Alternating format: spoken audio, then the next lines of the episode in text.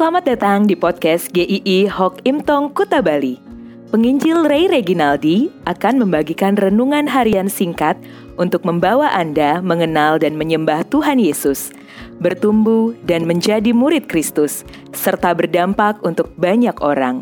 Jika Anda merasa diberkati melalui renungan ini, silahkan bagikan podcast ini agar orang lain juga diberkati. Inilah renungan hari ini.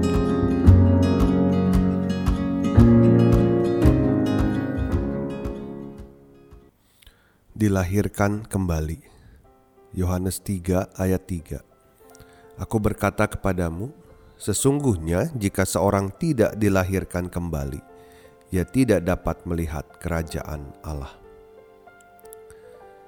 Pada tanggal 22 September 2020, di pesawat Egypt Air rute Kairo London terjadi sebuah peristiwa, yaitu ada seorang ibu bernama Hiam Nas Najinaban yang sedang hamil terlanjur melahirkan bayinya, seorang bayi perempuan di pesawat itu.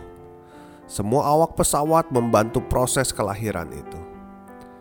Dan berita sukacitanya bukan saja anaknya lahir dengan sehat dan selamat di pesawat itu, tetapi anak itu mendapatkan fasilitas tiket terbang gratis seumur hidupnya.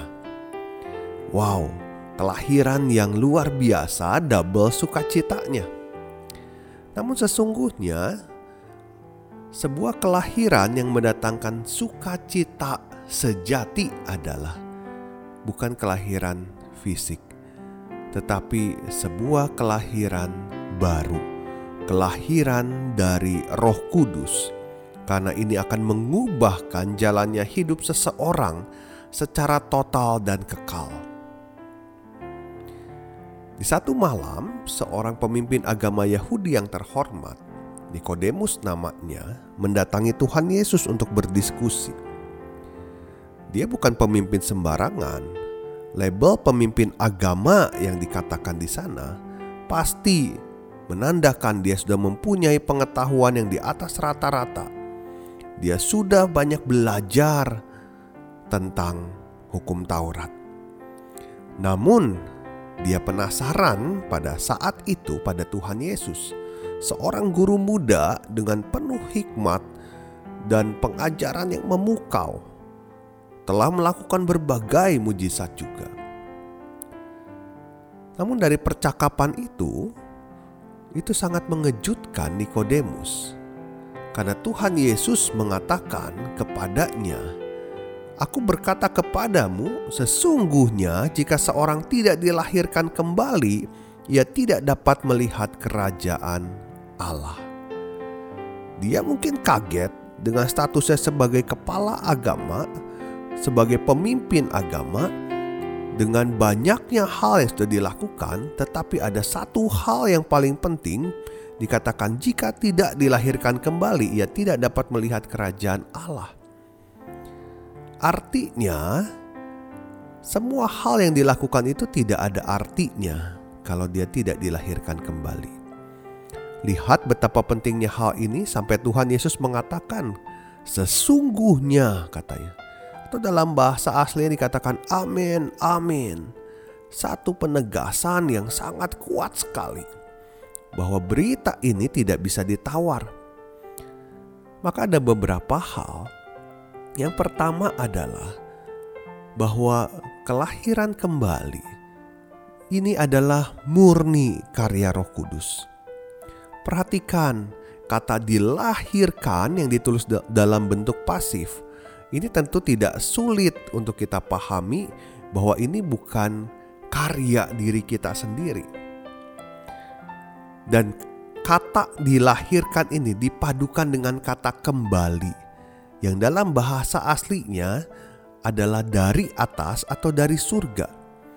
Yang berarti dilahirkan dari atas atau dilahirkan dari surga, dari Tuhan saja. Jadi ketika kita bisa percaya Tuhan Yesus, kemudian bisa bertobat dari dosa-dosa kita, itu bukan semata-mata keinginan kita, tetapi itu adalah pekerjaan Roh Kudus, pekerjaan dari atas. Dan kita bersyukur karena dikaruniakan hal ini. Bukan karena kebaikan kita, bukan karena segala hal yang kita lakukan, tapi karena karya dari atas. Yang kedua adalah dilahirkan kembali ini mutlak diperlukan bagi mereka yang diselamatkan. Tuhan Yesus berkata, kalau seorang tidak dilahirkan kembali, ia tidak dapat melihat kerajaan Allah. Tidak ada seorang pun dan tidak ada cara apapun yang dapat dilakukan manusia untuk dapat melihat kerajaan Allah atau diselamatkan, kecuali dilahirkan kembali. Karena semua orang telah berbuat dosa, dan di bagian lain kita disebutkan sudah mati. Karena apa? Karena kita ini berdosa, kita tidak berdaya. Mungkin secara fisik kita bernafas, jantung kita berdetak, tetapi secara rohani kita ini mati karena kita ada di dalam dosa. Maka mutlak untuk kita diselamatkan, kita perlu dilahirkan kembali. Tidak bisa ditawar-tawar lagi. Kehidupan yang sungguh-sungguh percaya kepada Tuhan Yesus sebagai Juru Selamat, dialah yang akan mengubahkan hidup kita. Yang ketiga, dilahirkan kembali menandakan satu kehidupan yang total berbeda dengan kehidupan lama kita. Dilahirkan kembali menandakan kita mengarahkan bahwa hidup ini yang tadinya membelakangi Tuhan, sekarang menghadap ke Tuhan.